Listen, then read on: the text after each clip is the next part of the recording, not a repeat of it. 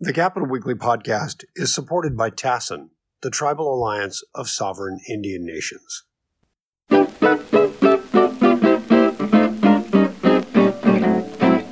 Hello, welcome to a special episode of the Capital Weekly podcast. Today's episode was recorded live Thursday, March 3rd at California Crime, a conference examining criminal justice policy in California. The topic of today's panel was True Crime, the Statistics, moderated by journalist Sigrid Bathen. California Crime was presented as part of Capital Weekly's California Conference Series. Support for California Crime was provided by KP Public Affairs, the Western States Petroleum Association, Perry Communications, Capital Advocacy, Lucas Public Affairs, Pandora, and the California Professional Firefighters. Thanks very much, Tim. Um, this is an important conference, uh, particularly the intersection of politics and and crime, and also media coverage. Um, it's good to see you all. I'd, if the panelists would all start their video, um, I'd like to do a brief introduction and then introduce the panelists. Uh, after which they will give a brief summary of their uh, organizations and highlights of their work. Um, at the end of the panel, as Tim mentioned, we'll have a uh, time for questions from, from the audience. Uh, fluctuating crime statistics have always been fraught with controversy and are subject to wildly varying interpretations, which are often misleading, frequently misconstrued, and utilized for partisan purposes. Statistics are reported by local jurisdictions, then assembled by state and federal agencies, and data collection may vary I've covered the criminal justice system as a journalist for decades, as well as many interrelated issues, and was responsible for organizing statewide press conferences on the annual crime stats when I was press secretary to then State Attorney General John K. Van de Kamp. I organized similar press conferences on the equally controversial subject of student test scores in my previous role as press secretary to the then State Superintendent of Public Instruction, Wilson Riles. I was struck then by the similarities between these two heavily covered news events and the fact that both are based on statistics gathered by local jurisdictions in school districts and from law enforcement. And as Tim mentioned, I always enjoyed working with statisticians, other expert staff in both agencies, and likely had much better access than when I was a reporter. We always had fascinating, sometimes behind the scenes discussions about what those statistics mean, how they are collected and interpreted. Subsequent discussions at this conference today will focus on solutions, suggested changes, and how crime is addressed in California. This panel is intended to set the foundation for those discussions, and we're very honored to have this distinguished and highly knowledgeable group of panelists to help lead us through the thicket of complex statistics, their historical context, and what they mean. There are more detailed biographies of our panelists in your online program on the Capital Weekly website. But I'd like to start by introducing each panelist, then asking them to give us a brief overview of their organizations, highlights of their work.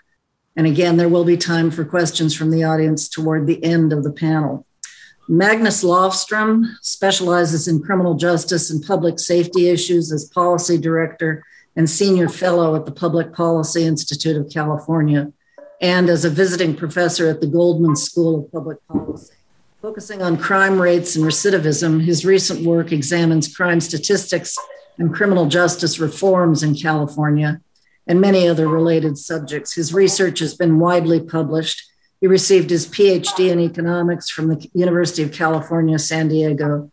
Allison Lunetta is a manager in the Investigative Services Program in the Criminal Justice Statistics Center of the California Department of Justice, which collects and reports statistical data used to assess crime and the criminal justice process in California.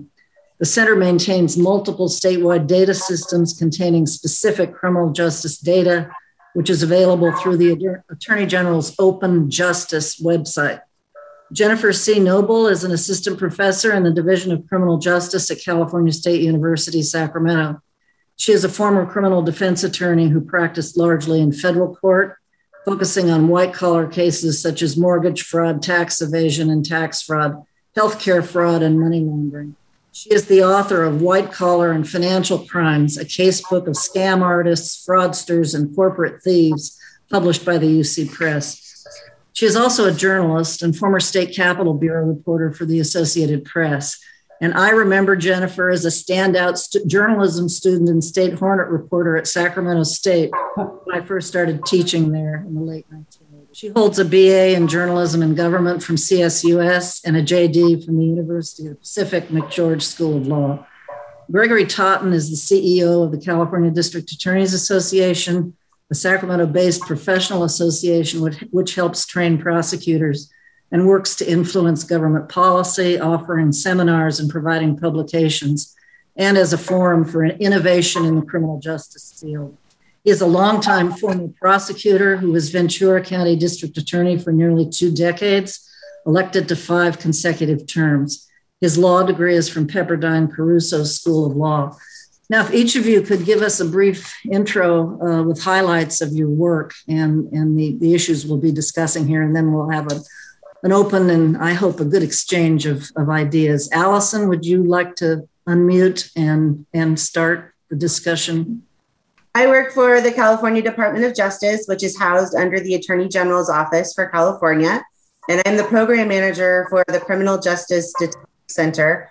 And we are the program that's responsible for all of the statistical reporting um, under the UCR blanket um, with the FBI one of the things that we have been working tirelessly on is making sure that our data is clean and full, meaning we have representation across the state so that when we put our data out for the public and policy and researchers to use on our open justice website and in our annual publications that the accurate it's accurate and it's reflective across the state um, for those users thank you Thank you, Allison.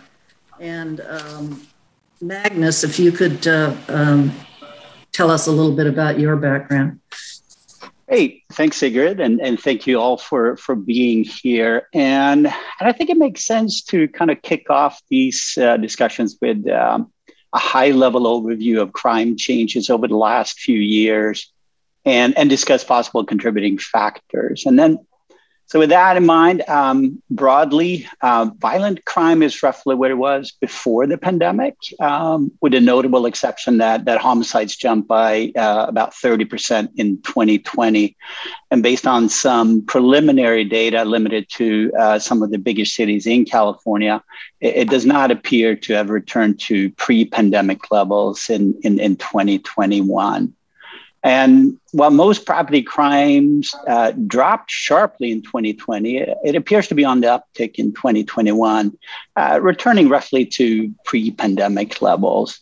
Um, but there is one exception there, and that's auto theft, uh, which rose about 18% in 2020. And that's a trend that does not appear to have reversed in, in 2021. And California's notable criminal justice reforms like realignment in 2011 and Prop uh, 47 in 2014 uh, have been suggested to have co- contributed to increases in crime, um, both at the time of the implementations as, as well as, as now. Uh, but I think it's important to point out that no research to date has linked any of these reforms to um, changes in violent crime uh, but in our research, we, we, we did find that they were contributing factors to coinciding increases in some property crime. And more specifically, auto theft went up as a result of realignment, and larceny increased in the wake of Prop 47. And now, for Prop 47 was primarily driven by a very notable increase in car break ins. Mm-hmm. And then, if we turn specifically to the crime changes over the last two years and then some of the other possible underlying factors. I think one key thing to recognize here is that it is really difficult to disentangle incredibly pin changes on any one factor. Um, COVID presented highly unusual times that upended our lives. With we had shelter in place orders and various mandates, and and this changed where we work, uh, where we travel. It limited socializing. And with all that, we had fewer interactions uh, with people. And that very likely led to reductions in some crime. And then at the same time, we had uh, we have experienced severe and importantly disparate economic impacts. um, public health concerns and efforts to prevent the spread of COVID uh, presented a number of challenges to our criminal justice system, uh, which led to uh, state and local directives and mandate that significantly affected policing, including arrests and bookings. Uh, it affected jails, uh, prisons, as well as courts. And then, um, summer of 2020, we had civil unrest in the wake of uh, the murder of George Floyd and heightened concern about racial disparity in policing and criminal justice more broadly. There were uh, increases in gun sales and, and then as well, uh, possibly in drug uses as well. And and these are just some example of possible contributors but um, with so many factors and, and, dramatic changes overlapping i think it's very difficult to credibly attribute any specific one to the uh, to the recent increases in, in, in some some crime and well, I think we should undoubtedly engage in efforts to better understand what is behind the increases in some violent crime. There's no other way to address it but to kind of have a sense of what's driving it. It's worth pointing out that crime rates in California are really at low levels from a historic perspective. Violent crime is, is roughly where it was in 2010 before the state embarked on a number of criminal justice reforms, uh, all pretty much aimed at reducing our reliance on incarceration. Um, and property crime in 2020 uh, was at the lowest level since 1960. Uh, which is really the beginning of consistent crime stats uh, recording. And then, lastly, but importantly, it also appears that the increases in crime that we have experienced here in California are really not unique to our state, but they are part of a broader, uh, broader changes. Mm-hmm. Okay, thank you. Okay, thank you very much. And um, Jennifer, if you could unmute. unmute. Hi, good morning. Uh, thanks very much for the invitation to be here today. It's really nice to be on this panel. Um, so, uh, as Sigrid mentioned, um, prior to coming to Sacramento State to teach in 2016, I was a defense attorney uh, practicing largely in federal court and mostly focusing on white collar crime. And prior to that, I was a journalist. So my interests in research at uh, the Division of Criminal Justice at Sac State uh, focus on white collar crime, but I'm also very interested in sentencing reforms on the federal level. I'm currently undertaking some research with a colleague that looks at uh, the interactive effect of race, ethnicity, and gender on white collar sentencing decisions, um, which we're just starting to tease out. And I really appreciate all the work that uh, these statisticians do on statistics because this is the third time I've chosen a career on my mistaken assumption that there would be no math involved. That's why I was a journalism major in the first place. So I really appreciate the work you all do to make this information um, accessible to the rest of us. You've also done some writing on um, media coverage of crime, which we will touch on as well during. I, during- I have. That's a that's an area that I'm very interested in. Obviously, with my background. Gregory. Thank you, uh, Sigrid. I'm delighted to be here with uh, these distinguished panelists and thank Capital Weekly for hosting this event. I've been a prosecutor, if it's hard to believe, and, and I went to law school in part because math wasn't my best subject, but uh, um, I've been a prosecutor for nearly 40 years, and uh, in my current role, uh, I'm, I'm, pleased to be representing California, most of California's elected district attorneys and about 3,500 prosecutors statewide. At the association, um, we, you know, we focus on education. We provide training programs, publications for prosecutors. We also uh, engage regularly in the public policy debate and have a, a registered lobbyist that uh, appears regularly at committee testifying our, on our issues. And I, I will just say uh, the, the issue of crime statistics is, uh, I think, as, uh, as Magnus has pointed out so eloquently, it is a complex issue with a myriad of factors influencing it. I will tell you from a prosecutor's perspective and and dealing with prosecutors who are regularly working in the courtrooms and seeing what's going on in their community, we do have grave concerns uh, about the impact of many of the uh, so-called criminal justice reform measures and, and their impact specifically on our ability to timely prosecute cases, to have closure in those cases for our victims.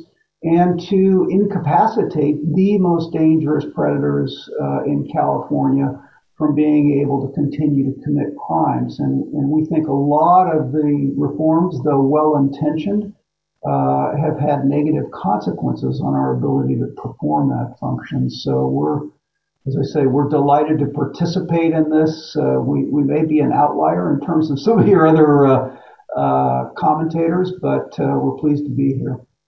Thank, thanks very much.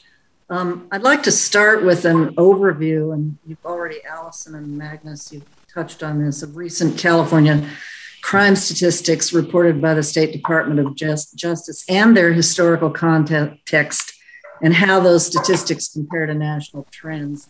Since statistics are provided by local jurisdictions, do data collect collection methods differ among jurisdictions? Are there any statewide standards or national standards? And how accurate? I mean, I, I know this is a difficult question to answer.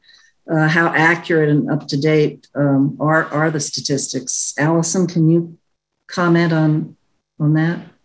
Absolutely.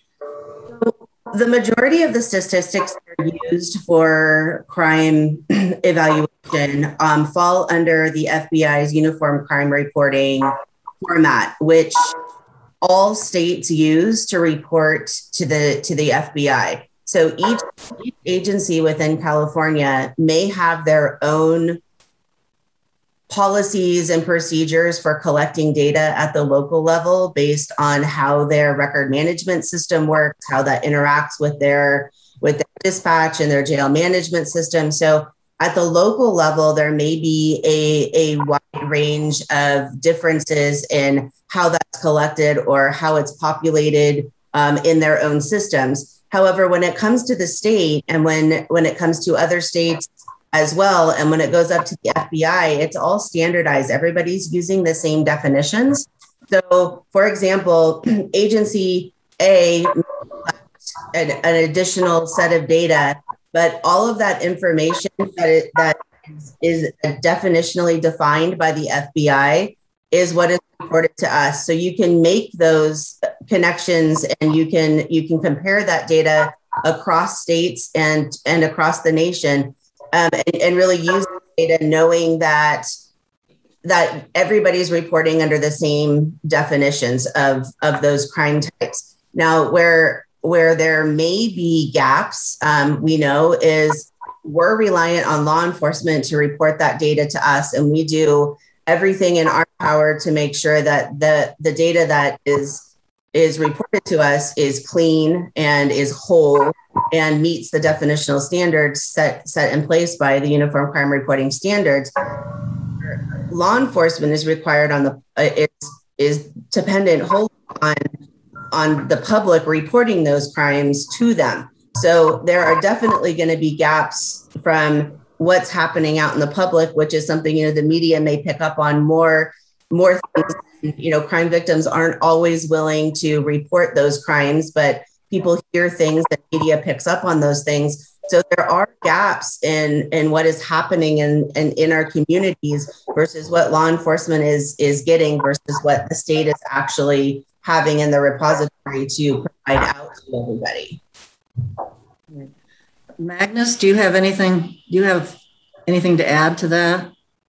I think that's that's a really uh, good summary of, of of, of the issue. I, I, do think, especially the um, the issue and the concern about um, individuals, businesses, organizations reporting crime is something that uh, can vary. Um, you know, depending on what the uh, what the uh, crime climate looks like, but also what is being reported in media. So it's if if a particular issue is getting uh, attention in media, it's possible that it's also uh, you're seeing more uh, more crimes, that type of crime being reported.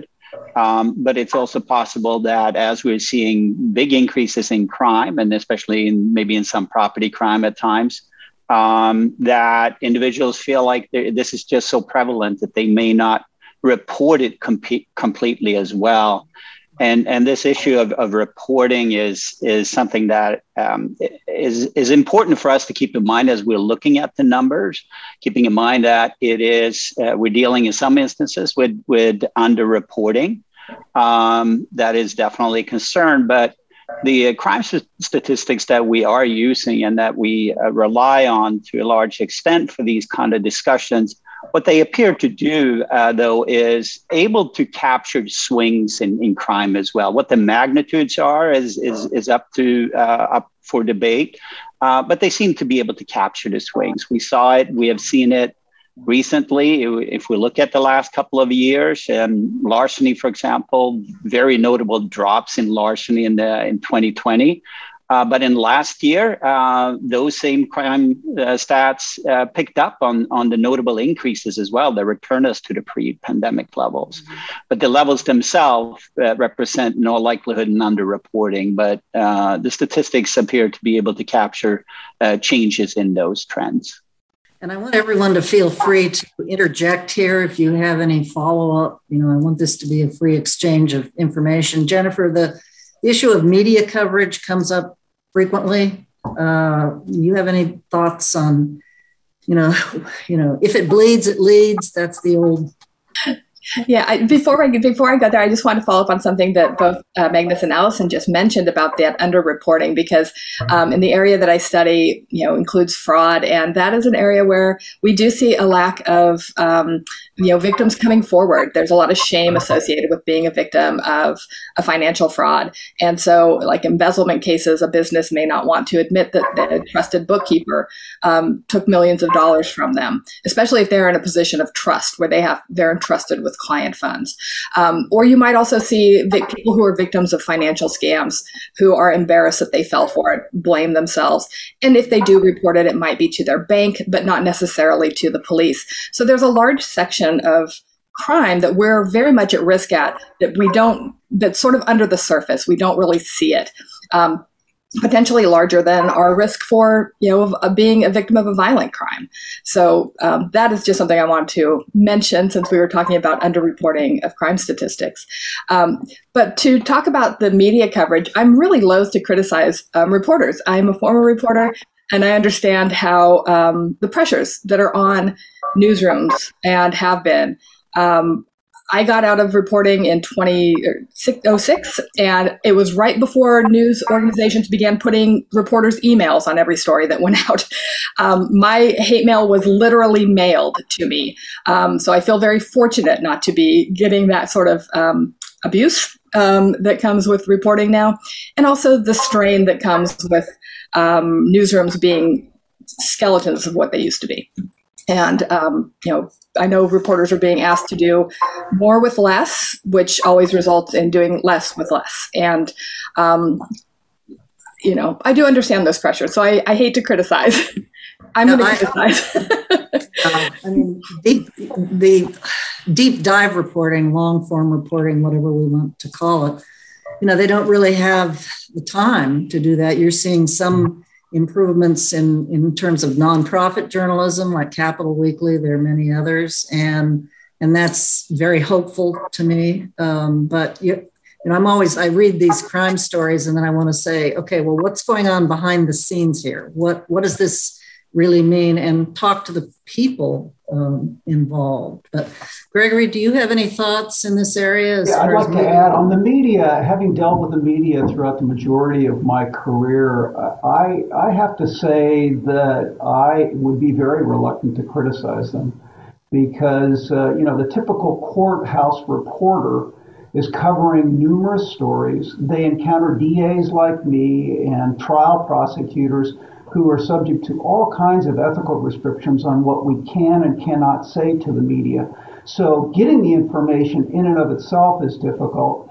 The pace of the story coverage is critical. They, they want to break the story as soon as they can. And so uh, sometimes they make mistakes that are that are understandable and human errors. And I've always had good experiences uh, with media correcting the stories.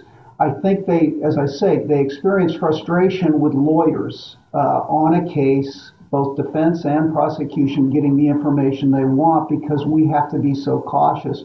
But I, I, I would not uh, criticize the media on the coverage of, of crime. I do want to just echo some of the things that have been said about underreporting.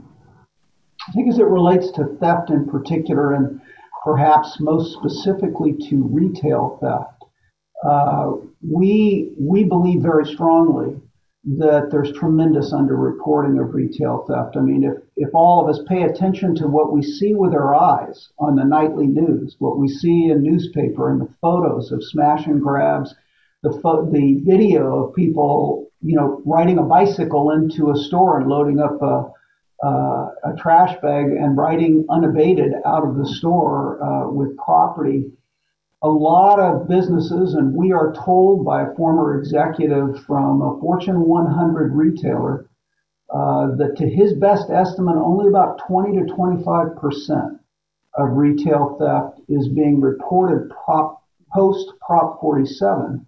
And the simple reason for that is from a retailer's perspective, they're deeply concerned about risk management issues.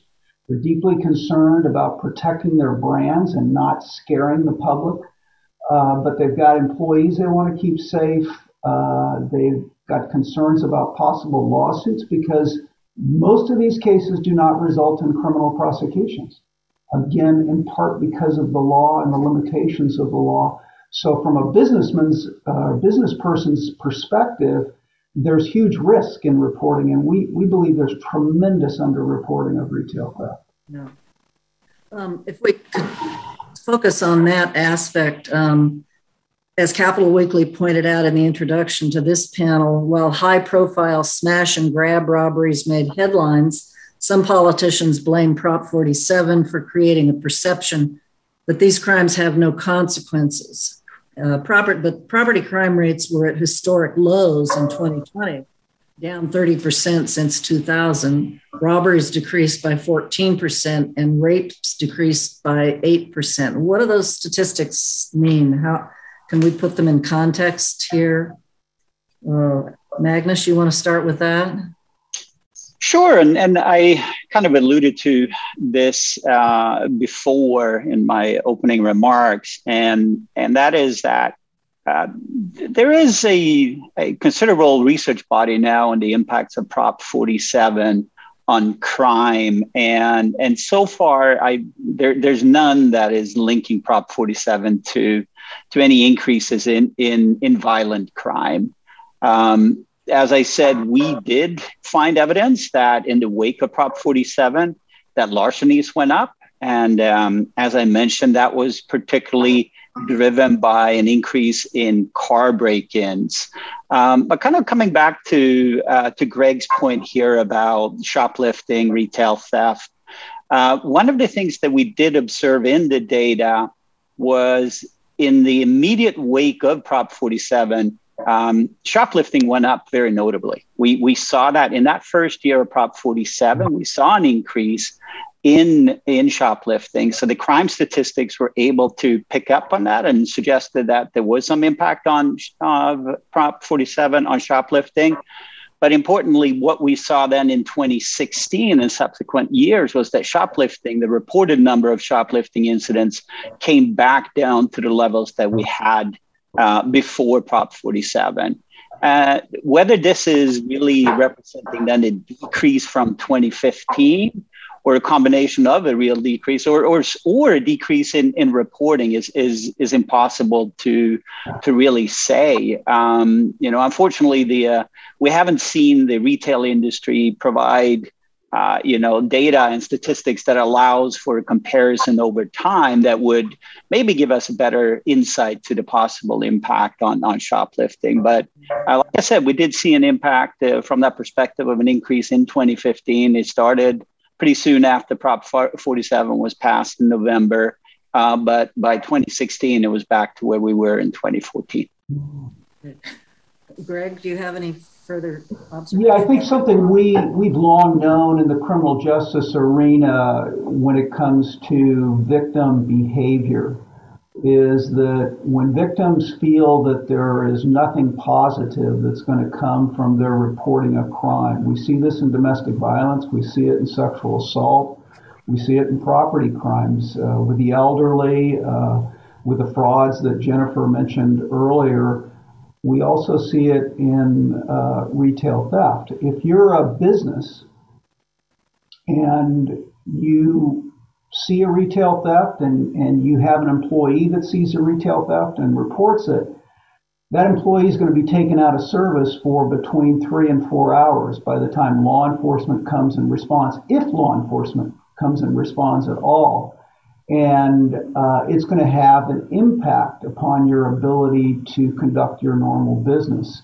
And so many businesses, we think, are making financial decisions, economic decisions, risk management decisions to avoid reporting it because it's just too costly for them because they know nothing's going to happen. And what used to be treated as a felony, where you've got a career criminal going into a store and preying upon that store, uh, where the individual is arrested and, brought to court on the charge, now is a simple ticket. It's, a, it's almost akin to a speeding ticket, even though it's not, it's not an infraction, it's a misdemeanor. And many of those people never show up in court. So I think this this issue of underreporting is a significant one, and it is one that is very difficult from a statistical standpoint to get our arms around. It's really hard to, to say what exactly it equates to. There, there are recent polls. Excuse me, go ahead. Did you have something to add, Greg? No, no. Um, as far as Prop 47 is concerned, um, I mean, there's some misconceptions, but there and and media coverage again factors into this. Uh, but uh, recent polls indicate that there's broad support uh, across the board, and it's not uh, on a partisan basis, particularly for changes in Prop 47. Um, can you speak to any specific changes that you think need to be made? Any of you have any any thoughts on that? Did you want me to speak to that? I'd be happy to. Um, yeah, I think what, what Prop 47 did is it took a whole class of crime, both drug crimes and property crimes that were historically could have felony consequences, and it converted them into misdemeanors. With regard to property crimes in particular, and I think that's dri- what's driving the LA Times poll that you referenced and public opinion in general and, and, and the concern in general, uh, historically, if we had someone who uh, had been in and out of prison, had had a prior record of, of criminal violence, and, and steals from a store, that person uh, with qualifying priors could be charged as a felon. Uh, what Prop 47 did is all individuals now who commit that theft, unless it exceeds $950, which is rare, uh, are treated as misdemeanors, regardless of their background. And the, the net effect of that is that there's a perception, a pretty accurate perception by many members uh, of the criminal community that there are no consequences for retail theft, so the problem is escalating. Um, this would lead us to a discussion of the obvious related issue here, which is incarceration. Um, I mean, it's a statistical reality that California incarcerates far more people than other developed countries. Mm-hmm. With a massive state correctional budget, high recidivism rates, and limited re- rehabilitation or post release services, many critics point out that more pu- public funds are spent on prisons and jails than on schools, and far too little on prevention, early intervention, rehabilitation, or the root causes of crime, such as poverty, homelessness, family dysfunction, domestic violence, untreated mental illness, racism, Poor people and people of color, mainly Black men and boys, are incarcerated at levels far disproportionate to their numbers in the population. How do you think these factors affect and define crime statistics in California, and how how can this be addressed? Magnus, you've done a lot of uh, research on on prisons and prison populations and racial disparities and inequality, and perhaps Jennifer and Gregory and Allison, you have some other thoughts on that.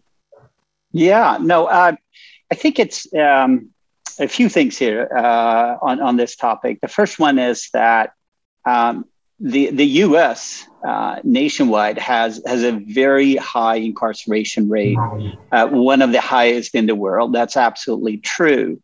Um, but California's incarceration rate is below the, the national average. I think that's well worth pointing out.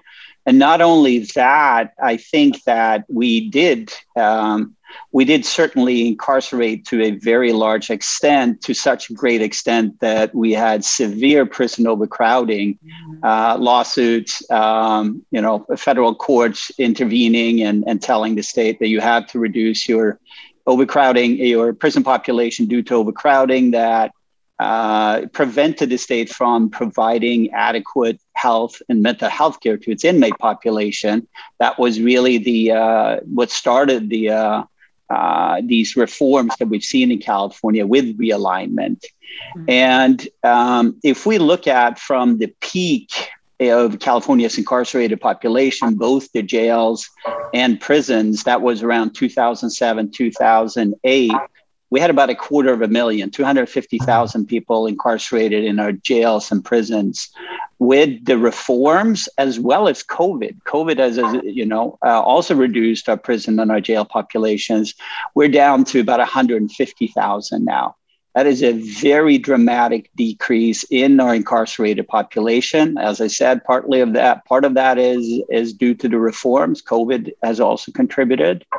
Um, but what we saw, realignment in particular, what we were looking at there was really uh, the possibility of uh, figuring out what is the incapacitation effect of incarceration. So, keeping someone off the street, what kind of crimes are you preventing by doing that, and to what extent are you doing that? And when we looked at realignment back in 2011, 2012, the only crime that incarceration seemed to prevent at that point at that level was was auto theft. Um, and and about we estimated at that time that for for that marginal prisoner who who was no longer incarcerated as a result of realignment you had an increase of about 1.2 auto thefts per year you do a cost benefit analysis of that, you realize that incarceration at those levels uh, really doesn't uh, give you a lot in terms of crime prevention. And we brought up the uh, this uh, clear indication that we should look for alternatives. Um, we brought up the policing being one of those. Uh, that policing is certainly increased policing levels is something that uh, the research body consistently finds reduces crime, but there are obviously other alternatives as well, and we have pursued some of those here in, in California. Um, we did. We have also looked at the possibility that the reforms has reduced racial disparity, one of the big problems within our criminal justice system. And we definitely found that uh, in both in terms of arrests and bookings, that Prop 47 led, led to decreases in racial disparity in arrests and bookings. And more broadly, if we looked over that period, 10 year, a 10 year period of, of uh, reforms, we also found that it notably decreased racial disparity, especially differences between uh, Black and white individuals in California in terms of incarceration. So we've seen impacts there as well. Any other thoughts in this area before we move on to well, the one thing I would like to talk about just briefly um, is is misdemeanor. um, uh, so there's not really good statistics on how many misdemeanor cases are filed mm-hmm. nationwide, but it is roughly 13 million. Um, that is about 80% of our criminal dockets. Um, and shout out here to um, Harvard professor Alexandra Natapoff, who does the research on this and does an excellent job. Um, but that's a huge part of the criminal justice system that largely goes unseen uh, by the public. We, you know, nobody's out covering misdemeanor courts um, for their newspaper. We, you know, there's not the staff to do that, and there's not the interest in it. But those are not consequence free um, uh, charges, criminal charges. They can have long ranging effects on people, um, even though they're not felonies. And they can be really serious crimes like domestic violence and drunk driving, but they can also be things like loitering and jaywalking. And there's just this huge number of people who are in that criminal justice system who have effects that last decades, um, fines that they cannot pay off, loss of you know jobs, housing, government aid, um, that there is a deterrent value to those misdemeanors, but there's also a punishment value to them that we really don't recognize. And that is something I would really love to see um, additional coverage of. Um, and I would love to see some additional coverage of the um, you know decrease in racial disparity that Magnus just talked about. I was not aware of that, and that is fascinating. And I would love to know more about that. The issue of misdemeanors, whether to charge as a misdemeanor or a felony, um, I mean, many misdemeanors people who can't afford bail staying in jail. Uh, you want to speak a little bit more to the no bail issues? I know that's been a big, big issue and and and maybe contributing to some of the statistics. Gregory or Allison, do you have thoughts on that? Well, as as to the bail issue, I mean, speaking from my experience in Ventura County, when I was a young prosecutor, it was not uncommon for misdemeanors to serve lengthy jail sentences, to stack up multiple cases that would be um, sentenced on a consecutive basis. Today, that that process, that practice is largely over. Most of your defendants, at least most of the defendants we had that were in custody, were pending felony charges, and some had were sentenced inmates. Realignment took another whole class of offenders that would have historically gone to state prison that are felons and required them to be sentenced to local jails as a, as a prison sentence rather than go to a state institution. Um, just to add a little measure, misdemeanors definitely have consequences, and I would never want to discount that. But again, getting back to Prop 47, and the issue of retail theft, um, you know, the promise of Prop 47 was treatment, not jail. The promise was we're going to get these people into treatment. And I think, you know, from a prosecutor's perspective, we don't want to incarcerate uh, people that have mental health, substance abuse issues, things of that sort. We want them to get help. We think it serves the community overall safety and the best interest of the community to do that. But what Prop 47 did is it changed the traditional carrot and stick approach we had for retail theft, where you have a potential felony case hanging over someone's head, motivating them to go into treatment. With Prop 47 now, where they get a ticket, many never show up for the court. And for those that do, even when they're invited into treatment, uh, resist it because the consequences for the misdemeanor case are generally a night or two at most in jail, and there's no supervision. Why would they ever want to enroll in a drug treatment program, an 18 month drug treatment program, when they can be back out on the streets within a day or two? And so, what we have seen, what our colleagues are reporting to us, is there's as much of an as an 80% decline in drug treatment enrollment, drug court enrollment, and other diversion types of programs for substance abusers, for people with mental health issues, because there's no consequences. So uh, it's axiomatic that to motivate somebody into treatment, you need to have both a carrot and stick approach. And Prop 47, while it may have done many good things, uh, it, it removed that stick, and there are people, it, it borders on the inhumane, with people that are increasingly homeless, cycling in and out of the system with no treatment. And uh, we need to fix that. Yeah, that's, you know, jails and prisons are often called the new asylums because of the Lanterman Petris, well, Lanterman Petris Short 50 some years ago right. created the system of, uh, you know, 5150s and mental health holds and it was a reaction to conditions in this terrible conditions in the state hospitals where people had no rights and, and often were there, kept there for long periods of time. So the situation now, and this is an issue I've covered for decades, starting at the Sacramento Bee when I covered conditions in the state hospitals, but now we have the straight line result on the streets with police essentially being frontline responders. There will be other panels subsequent to this one dealing with solutions and with um, re, you know, changing the way law enforcement responds to mental health calls.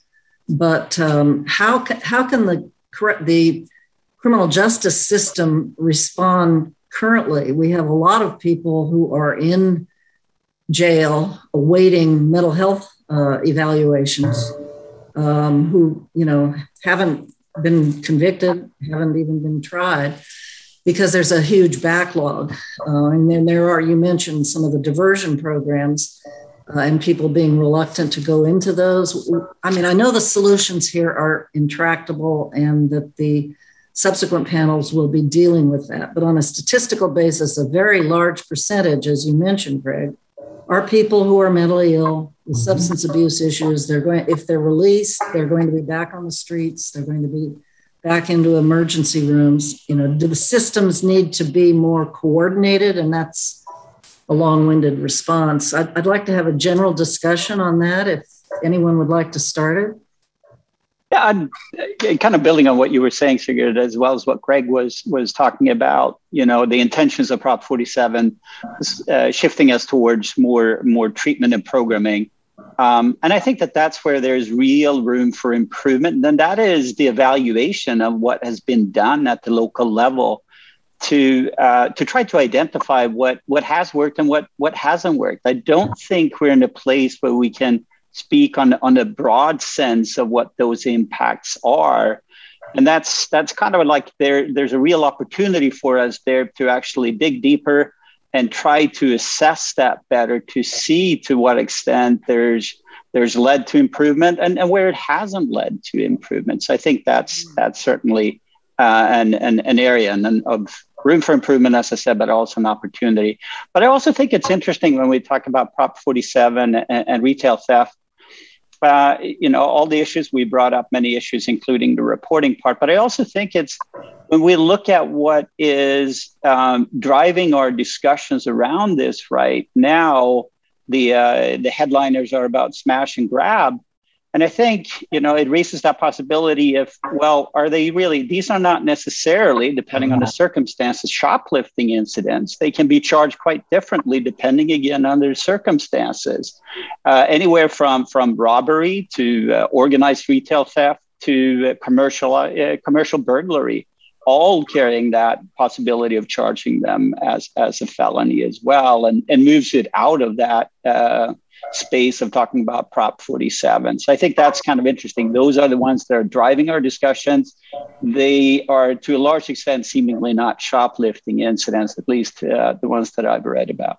Any other thoughts here? Um, well, on, I, uh, Magnus is right on that. The crimes that we're seeing often rise to the level uh, of more serious offenses. If you can apprehend the individuals, we can potentially charge them with more serious offenses than retail theft. Getting back to the mental health issue, it's, you know, again, from a criminal justice standpoint, we're trying to deal with it. I mean, most, many law enforcement agencies now have crisis intervention tra- teams and they have all of their peace officers trained in crisis intervention techniques rather than the traditional take control mindset of a peace officer they need to slow things down. And so those those kinds of trainings are having a positive impact on the street and reducing the incidence of, sh- of shooting of mentally ill which is a very good thing.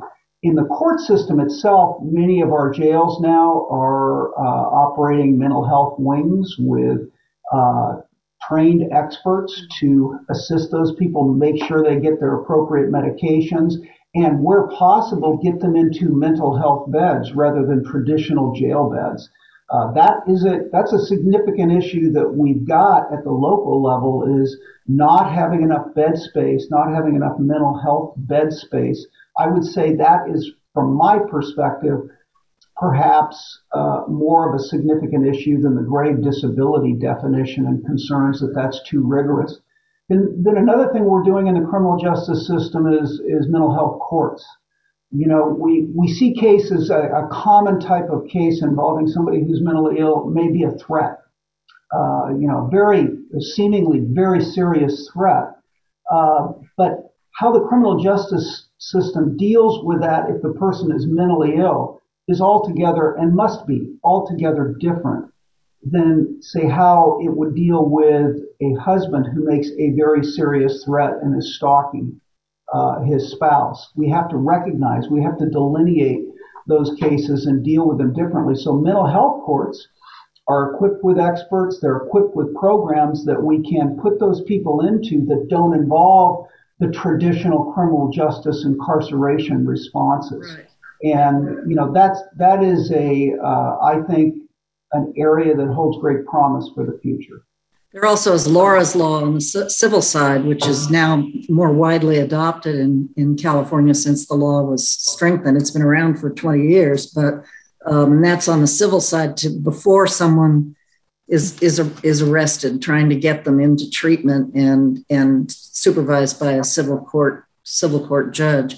One of the areas here in Allison, if you could comment on this, or if you have statistics on this, is the lack of data on the number of people who are mentally ill who are going to prisons and and jails and also you know follow up uh, statistics is that anything that the um, department of justice is able to track or or follow it's really not um, we do get some reporting from state hospitals of crimes reported within state hospitals but not anything in terms of population uh, management, who's coming in, who's going out, and the volumes that they're seeing um, based on you know what's happening in in the population. Um, well, I think probably uh, the Department of Corrections or state hospitals would probably have those statistics available, um, but that's not something that the department tracks. Right. Um, well, one of the big issues in mental health reporting that, that I've reported on is, is the lack, lack of data, the lack of coordination among agencies. I mean, the state hospitals now incarcerate primarily people who have been um, determined as criminally insane by the courts, but they're also tasked with uh, doing evaluations of people who have been charged with crimes who are staying in jail. But that, you know, that's an issue that perhaps can be dealt with in subsequent panels. Let's turn back to some of the numbers here. Uh, domestic violence was a, a, big issue in the uh, crime reports. Uh, one statistics that jumped out at me that was highlighted in the Attorney General's press release was a 42% increase from 2019 to 2020 in quote domestic violence related calls for insistence in, for assistance involving a firearm. Um, of course, this is exacerbated. Domestic violence cases are exacerbated by the pandemic isolation, as are mental health issues. And, the, and those are only the cases, again, that are reported. There's huge underreporting in, in domestic violence cases, as in, in rape cases. And all of us are very familiar with the case in Sacramento currently of the man who killed his three uh, children and then himself uh, in a supervised visit um, as a result of a, you know, he, he was facing a restraining order, but he was still able to get a gun. And, and it was an assault rifle, uh, illegal, illegal weapon. Um, can we have any a conversation here on the domestic violence statistics and the role of the courts, particularly in terms of restraining orders um, in um, addressing addressing this issue? I mean, it's a statistical issue, but it's you know, very much a human issue. Anyone want to start on that one? It's a these are all difficult, difficult questions. Magnus? Um, it, it's it's a truly important issue, and and uh, some of the uh, the numbers that we're hearing are are, are very much troubling. Um, we have not really uh, examined um, domestic violence uh, situations very closely at PPIC. Uh, we had discussions about doing that, especially as the pandemic started, recognizing uh, the the challenges that uh, individuals, families were facing with things like shelter in place and all the uncertainty and the turmoil that we were all experiencing.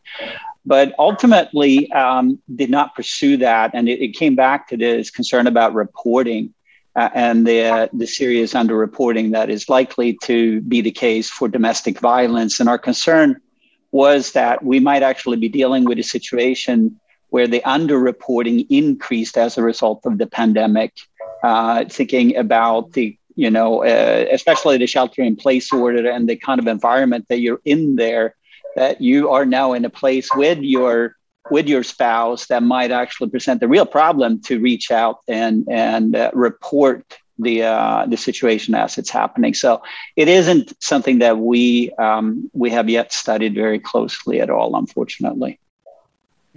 The uh, man who killed his children and then himself, and also killed a uh, uh, chaperone uh, who was supervising the or you know present for the the uh, court ordered vi- visitation with the children. Uh, did not have a previous criminal record until about five days before the uh, the murders when he was arrested in Merced County for I think it was a, a DUI assaulting a police officer resisting arrest was released the following day he made bail apparently um, and there was, you know, the lack of follow up on whether or not a person under a restraining order has a gun uh, is is very complicated. But also, Gregory, if you could comment a little bit about, uh, you know, how that might have been prevented had he been, had the agencies been perhaps communicating better. You know,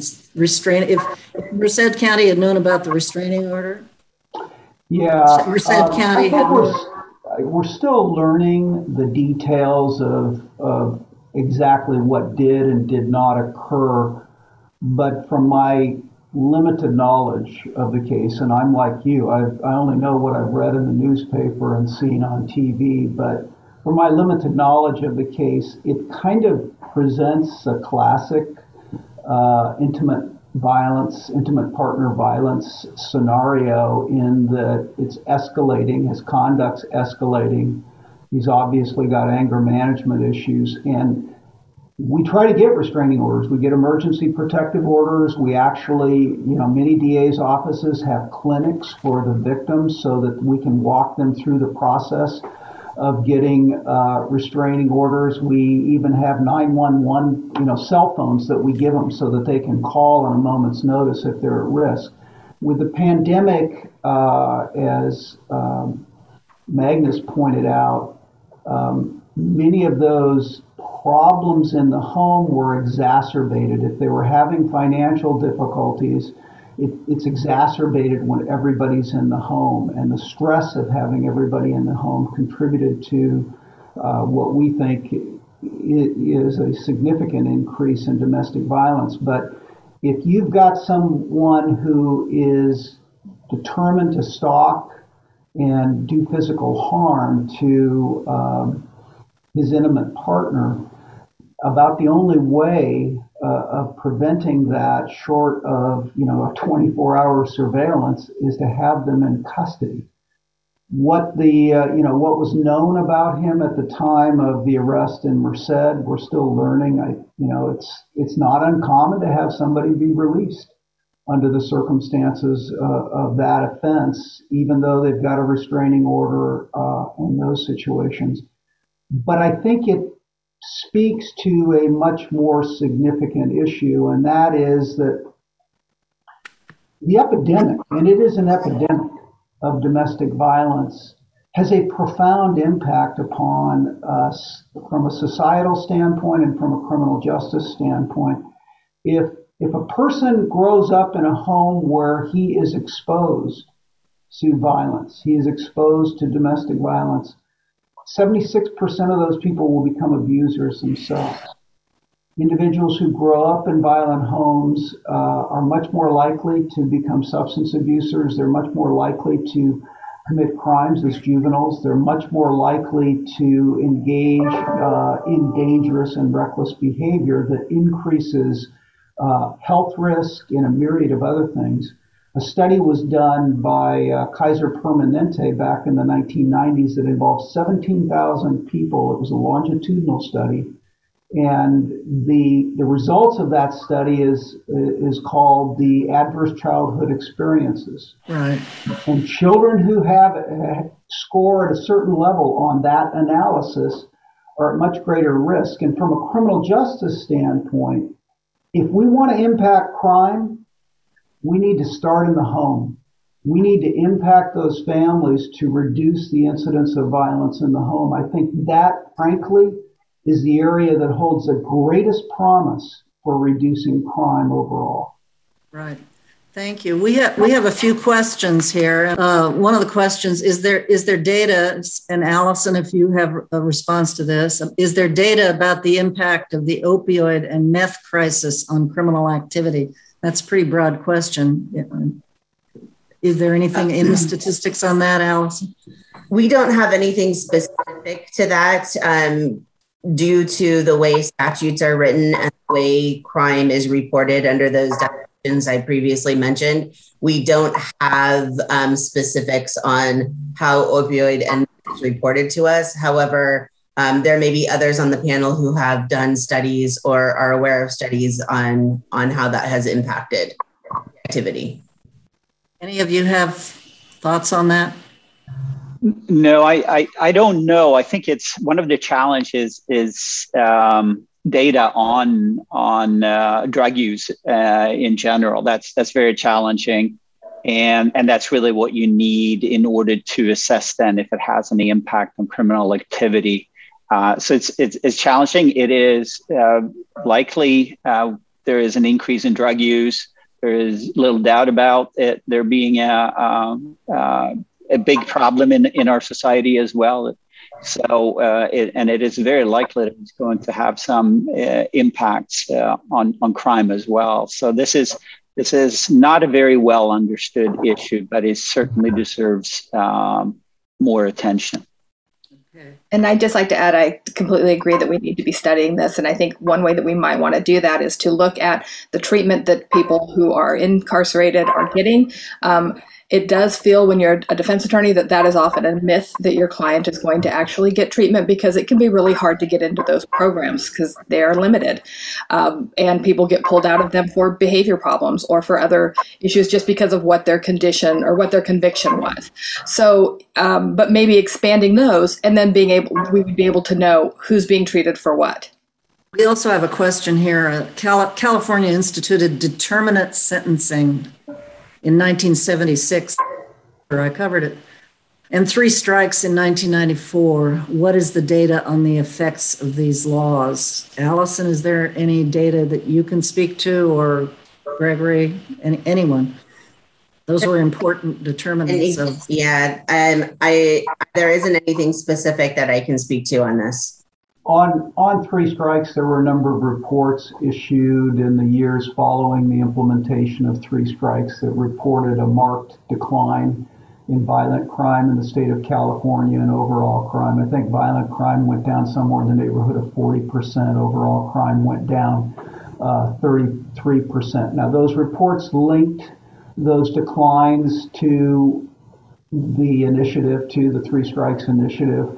I think probably somebody of Magnus's uh, sophistication might question some of those linkages, but that, that's that's what was uh, reported, and I can and I can tell you from a prosecutor's perspective, uh, we thought the we thought those laws helped us uh, with career criminals, with people who really presented a danger. Were there abuses with the way those laws were implemented in some jurisdictions that were too heavy-handed? Yes, there were. There were a number of examples that I think we can all that come to mind, but I think largely uh, they have had. Uh, you know, the, they've given us the ability to take the most dangerous, prolific offenders uh, out of society. And there are individuals, there are predators out there that should not be in our communities. And Three Strikes enabled us to, to go after them.